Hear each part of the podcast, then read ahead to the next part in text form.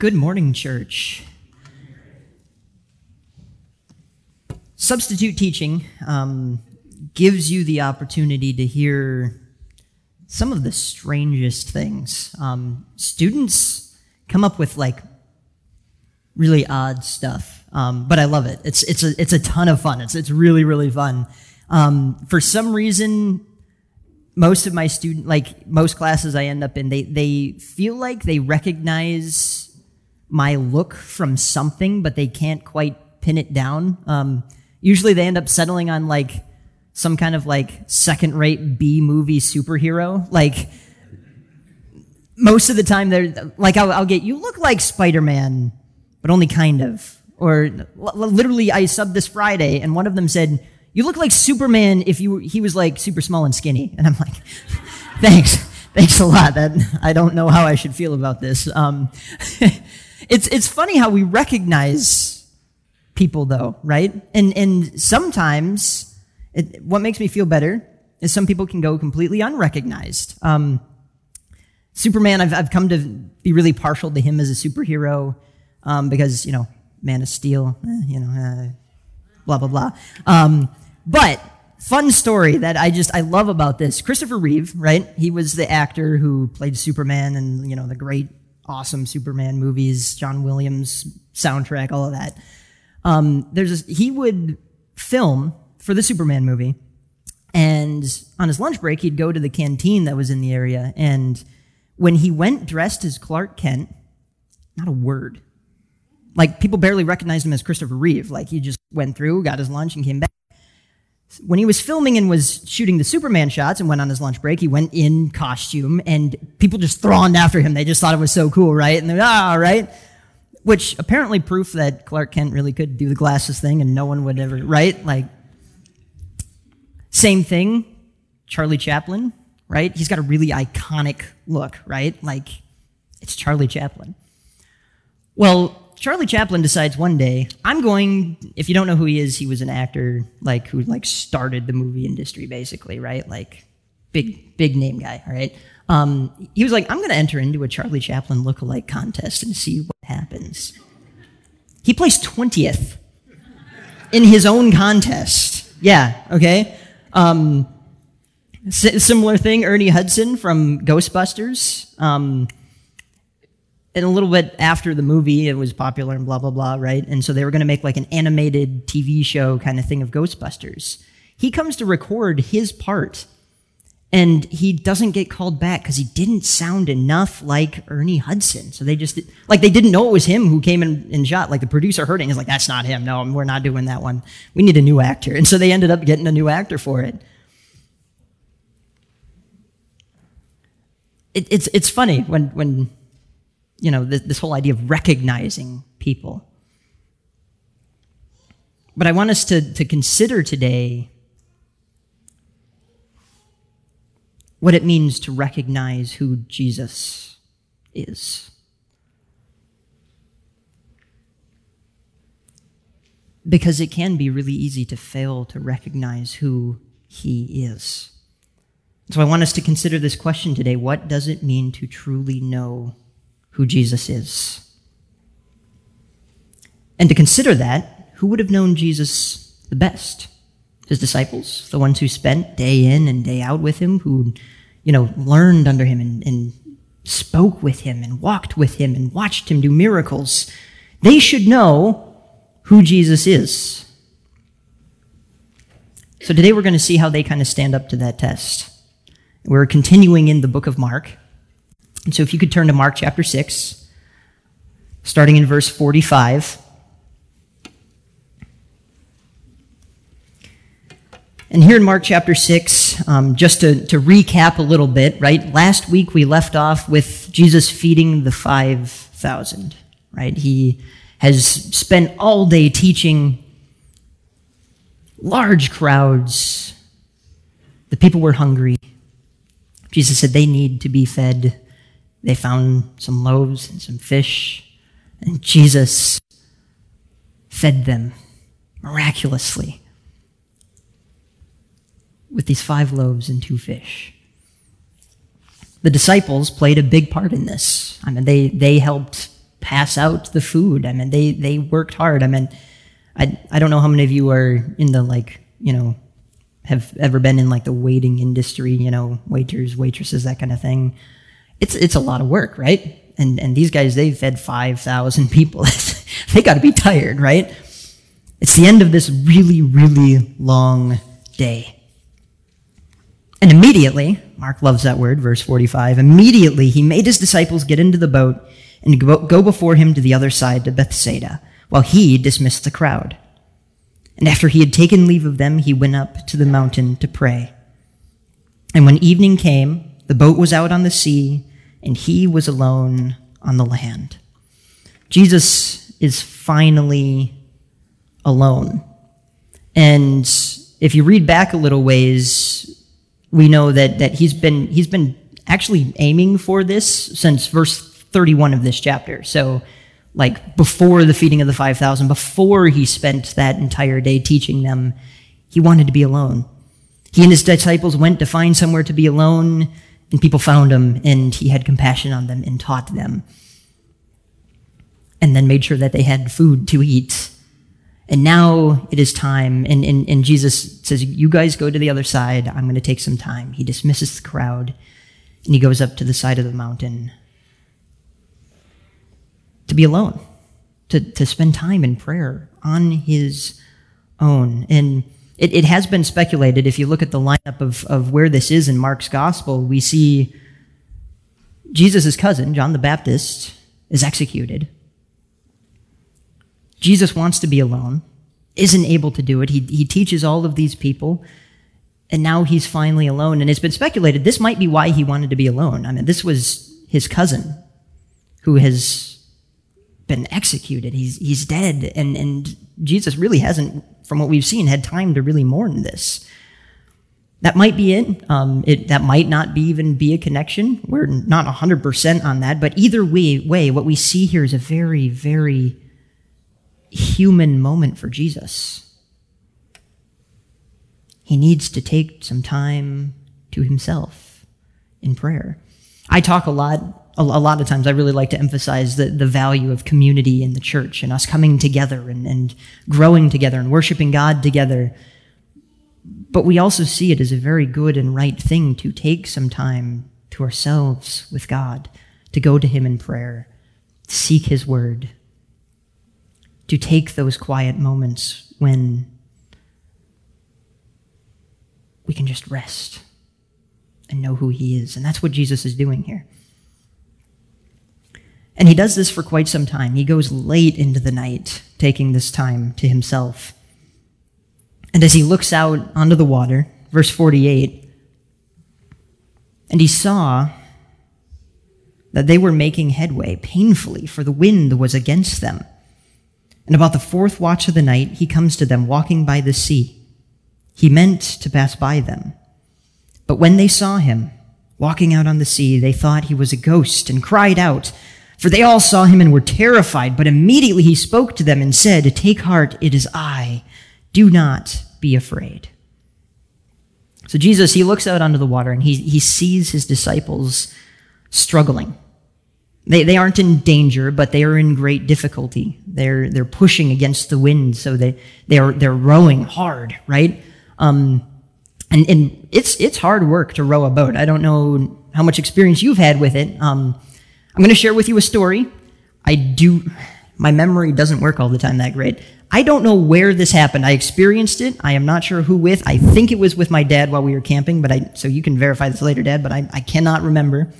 Um, it was one of the many times I've done a canoe down a river kind of thing, right? And, and we're rowing and we're in a canoe, um, and it might have been a raft, something, and we're rowing, right? And it, it's not easy to do. It, it takes a lot of effort to do, especially when, you know, your little sister who's, you know, like 10 is like, I'm rowing, and she's not really rowing, and it's you and your dad, okay, stop turning the wrong way, let's go, right? And, and, um, at one point, it, it was me and, and someone else and someone else and someone else in another boat. I'm telling you, my memory's terrible with this. But we're rowing, and across the river, there's a, a tree had fallen, and there was like a log, and it was sticking up about an inch out of the water, right? And the logical thing to do, you go to the shore, you get it, and you lift it up and over. We look at each other, like, we're going over it. so we row as fast as we can. We get this thing up and over ish, right? And we're up. And so we're, we're taking our paddles and like jamming it into the log and trying to like push ourselves over, right? We are not having an easy time. It was hard. We get over. We are exhausted. It was horrible. Never do that. It's a bad idea, right? We, we get over the, uh, the log. It was rough. It was painful. It's a struggle. The disciples are struggling with great difficulty. They're, they're fighting the wind. It's, it's pushing against them. They're just trying to get to the other side of the lake. It's been a long day. It's really late into the night. And so somewhere between 3 and 6 a.m., when it, when it talks about the fourth watch, that's what it's talking about. It's, it's somewhere between 3 and 6 a.m. God, Jesus is, okay, I'm, I'm going to head out there. And so that's what he does. He walks out onto the lake. And so now we, we just saw a very human moment for Jesus when he's taking time alone with his Father. But now we see something very different. We see a very divine Jesus, one who commands the very nature he created. Physics itself is bending to his will. He is walking out onto the water. And in the way that this passage is worded, actually emphasizes that idea when it describes him as passing by. That is the, the same verb that is used in Septuagint when it describes uh, God appearing in the Old Testament, when, when he appeared to Abraham and, and Moses and Elijah. Oftentimes it's described as him passing by. So, so it's, it's pointing to that very kind of divine kind of aspect there. And this is Jesus walking on the water out to the disciples. And, and they see him, and it, it's the appearance of him passing by them. They see him walking out onto the lake. But what do the disciples see? The disciples, as they're struggling against the wind, look out and they see something on the water. But they don't see the loving Son of God walking towards them in love. They see a ghostly figure of a man where he physically cannot and should not be standing on the water, passing by them, and they are absolutely terrified. They did not recognize him. They cry out, they're scared. And Jesus responds to them Take heart. It is I. Do not be afraid. The disciples didn't recognize him, like in a very real sense. Like they looked out and they, they see a guy and they don't recognize that it's Jesus. And he calls out to them and says, it's, it's okay, guys. It's, it's, it's me, right? Um, they're spooked, right? I mean, how many ghost stories have we passed around in, in our culture, you know, of, of ghost ships on the water and that kind of thing. Like it's a scary place and they see a guy walking on the water, right? They're convinced it's a, it's a ghost, something bad, something's not good. They're scared.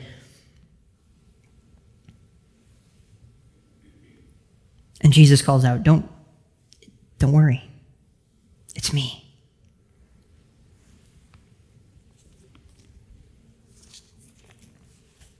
Let's keep reading. Verse 51.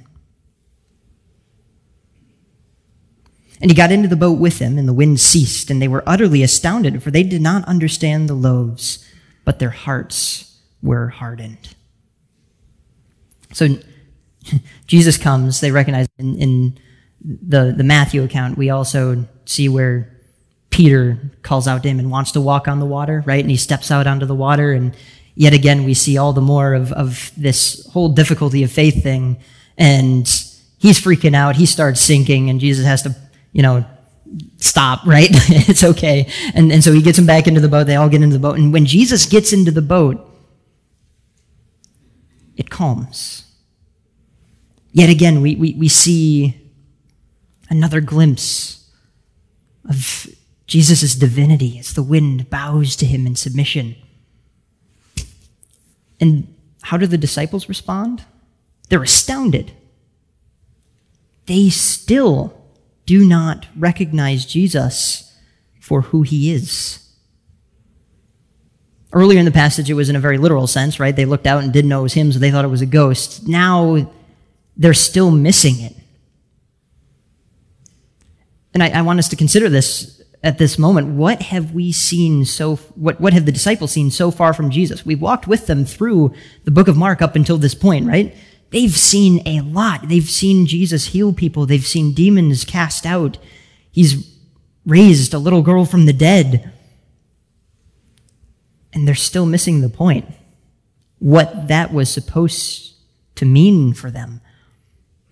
Mark specifically emphasizes that they did not understand the loaves. They, they just saw this. This is a very close, intimate display of Jesus' sovereignty over nature that the disciples actually took part in, right? They're passing these things out and they're not running out of food. This is a, this is a huge thing. And they still don't get it. It is, I, I can't imagine how Jesus kind of felt at this point. Um, one thing that, that really is strange to me that I, I find really interesting and, and I don't really know what to do with it. Notice Jesus doesn't say anything. He says, Take heart, it is I, do not be afraid. And he climbs the boat and they're astounded. And he doesn't actually, like, Jesus always has something to say, usually, right? Like you read it and, and Jesus has something, a teaching moment, a point to make, something, and he doesn't say anything. Now, take with that what you want. I mean, this is pure speculation on my part, but he, he doesn't choose to say anything here, or at least the Gospels don't choose to include anything that he might have talked with them about on their way back to shore. I don't know. It's, it's just interesting.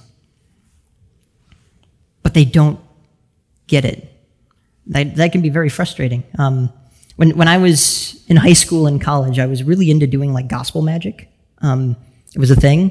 Um, I know it was a super nerdy thing, but it was really fun. I really enjoyed it. It was it was great, right? Like um, be, being able to to you know do something. People like, whoa, right? That's so cool. Yay, that's awesome. And and I thought it was cool, and I liked the attention because that's what I do, and you know, um, so that's what I did, and I learned ton of magic. It was great. And um, in college, I'm well, I'm trying to impress this this girl who you know is um, a friend of mine, and so I'm like I'm to bring this when I go and, and hang out. They, they'd have like, they called them open hall where like we were allowed to go and visit the girls at their dorm, right? And we'd all hang out and we'd do really fun stuff. We'd have dinner together and that kind of thing. And, um, so I'm like, I'm to pack my magic, right? So I, have got it all. It's all loaded up in my pockets and stuff like that. And, um, so my first trick, I'm doing this card trick and there's this girl on Abby's floor named Faye. Awesome girl. She was so nice sometimes she missed missed like things going on around her. Like she was very sociable, and so most of the time, like she didn't pay attention to like details, right? Um, so, however, she's very responsive. I'm like, I'm gonna get a great reaction out of her. I'm gonna do a magic trick for her first, right? So, pick a card, you know. Very dumb and simple. She picks a card, she looks at it, she puts it back, you know, uh, is this your card? She looks at it and she goes, oh, I don't remember my card. it just completely fell flat, right? Like there's there's no going back from that. She just like she didn't get it, right? It, it doesn't work when they don't. She didn't get it. This is kind of where the disciples are at at this point, right? Like Mark is is very clearly pointing out at this point they should be getting, hey, wait a minute. No one should be able to do like this is the son of God here, right? Like he commands nature and he like is incredible. Like we should they, they should know who this is but they didn't understand.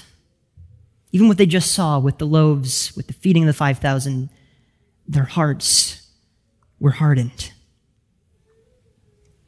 That's the big issue at play here.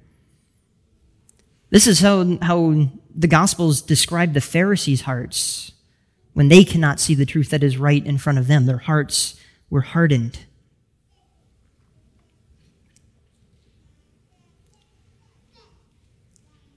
And then something really interesting happens. They arrive on shore.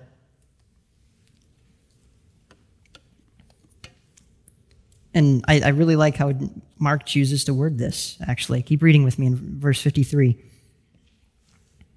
When they passed and crossed over, they came to the land, Gennesaret. and moored to the shore. So this is actually a little off course of where they were aiming for, Bethsaida, because wind, things were a mess, you know, that kind of thing. And so they're not quite where they're supposed to be, but they got out of the boat and the people immediately recognized him and ran out about the whole region and began to bring the sick people on their beds. And whenever they heard where he was, and wherever he came, in villages and cities and on the countryside, they laid the sick in the marketplaces and implored him that he might touch even the fringe of his garment. And as many as touched it were made well. Immediately, the people what? Recognize him. They know who this is, right? Jesus has gained a lot of popularity. They see it's Jesus. It's the guy that heals people. All right. And so that people just start thronging. And no matter where he went in this region, people are showing up and they want even just for them to, to touch the tassels on his outer garment. And Jesus' dem- authority is demonstrated even more as all who come to him are healed.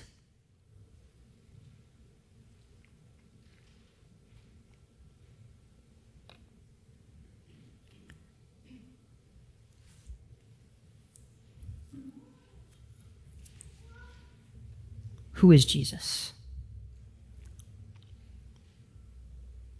And I, I, want you to really, really take a moment and seriously consider that in your heart. Who is Jesus?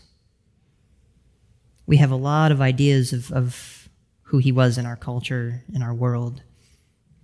People describe him as a good teacher, just the guy who the Bible was written about, as the first creation of God, some even would describe him as. There's a lot of different views and opinions and ideas. We need to be very careful not to lose sight of who Jesus is. A lot of times nowadays we hear about Jesus being our friend, right? That, that, that got really popular for a while as, as really emphasizing Jesus is you, know, your, your best friend. Um, was a really, really great, terrible song um, from like the 70s, I think it was. Um, it, it's, it's called Jesus is a Friend of Mine by Sonseed. Um, if you ever want to look it up, it's fantastically horrible. Like, um, it's just, it's really fun. It's, it's like, some pastor's kid really wanted to be in like a rock and roll band, and so he made himself a rock and roll band. And and dad's like, okay, but as long as it's about Jesus, okay. So I'm going to sing about Jesus, and it, it mo- the entire song is Jesus is a friend of mine. I have a friend named Jesus, and, and that, that's like most of the song. Like that, that's most of it. Um, and and it's like really bad, but it, I, for me and, and one of my friends from college, we joke about this song all the time.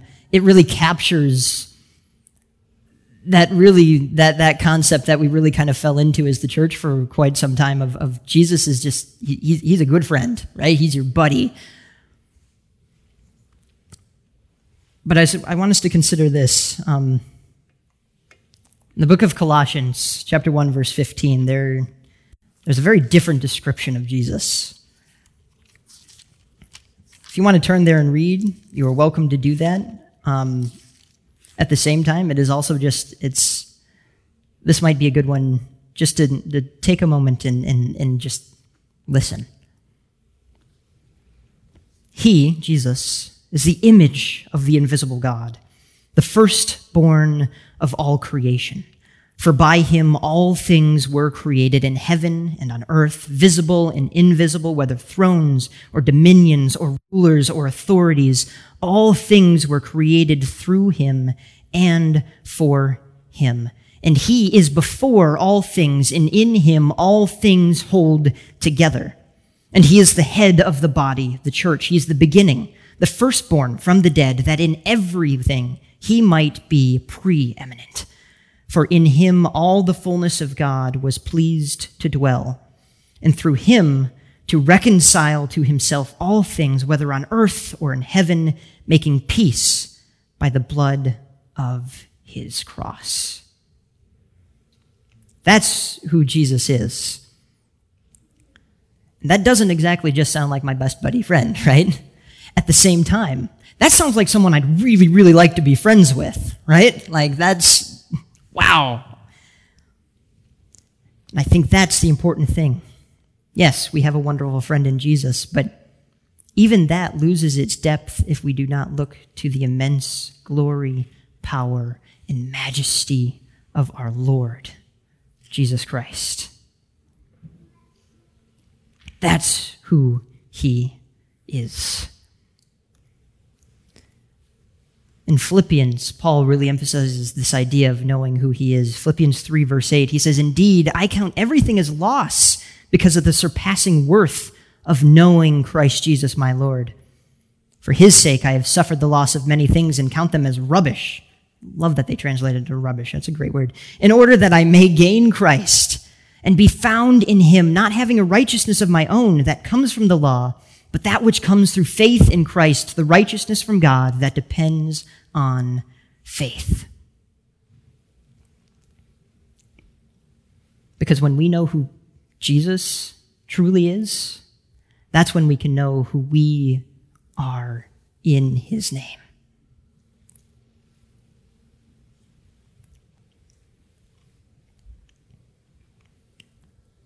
So I simply have a couple questions for us to, to take a moment and consider as we consider this concept of who is Jesus.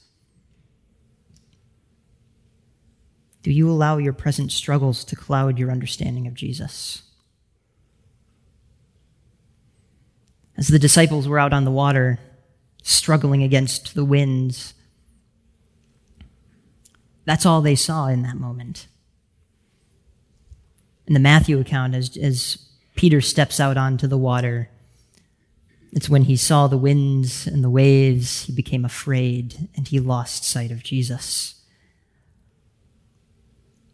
All the more emphasizing this idea.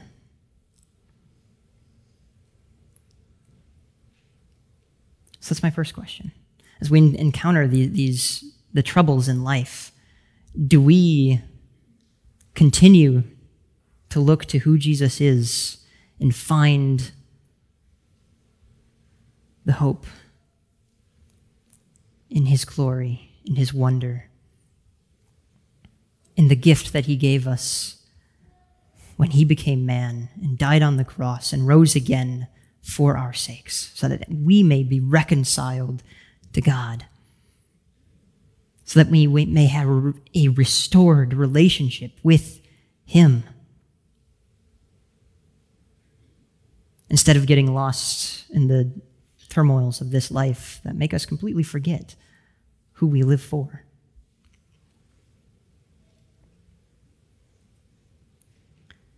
My second question is Who are you because of who Jesus is? In that Colossians 1 passage that we were just reading, Paul continues on in that concept. He says, In you, who once were alienated and hostile in mind, doing evil deeds, he is now reconciled in his body of flesh by his death, in order to present you holy and blameless and above reproach before him. If indeed you continue in the faith, stable and steadfast, not shifting from the hope of the gospel that you heard. That's who we are when we put our faith in Christ. But that's only possible because of who he is.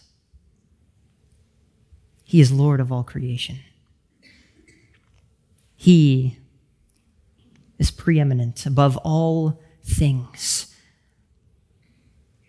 And when we look to him and put our faith in him, we are no longer alienated.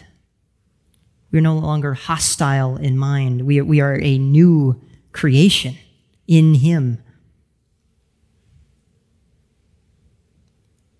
In order to present you holy and blameless and above reproach before Him. Let's pray. Dear Heavenly Father, I thank you so, so much for the gift of salvation through Jesus Christ. It can be easy, God, to forget who He is It can be easy to lose sight of you amidst just life stuff, God. I pray that we may not lose sight of you, but that we may recognize you are our Lord. You have offered us the incredible gift of salvation that we may be reconciled to you and that we may live for you in the goodness and the grace and the hope and the love of who you are.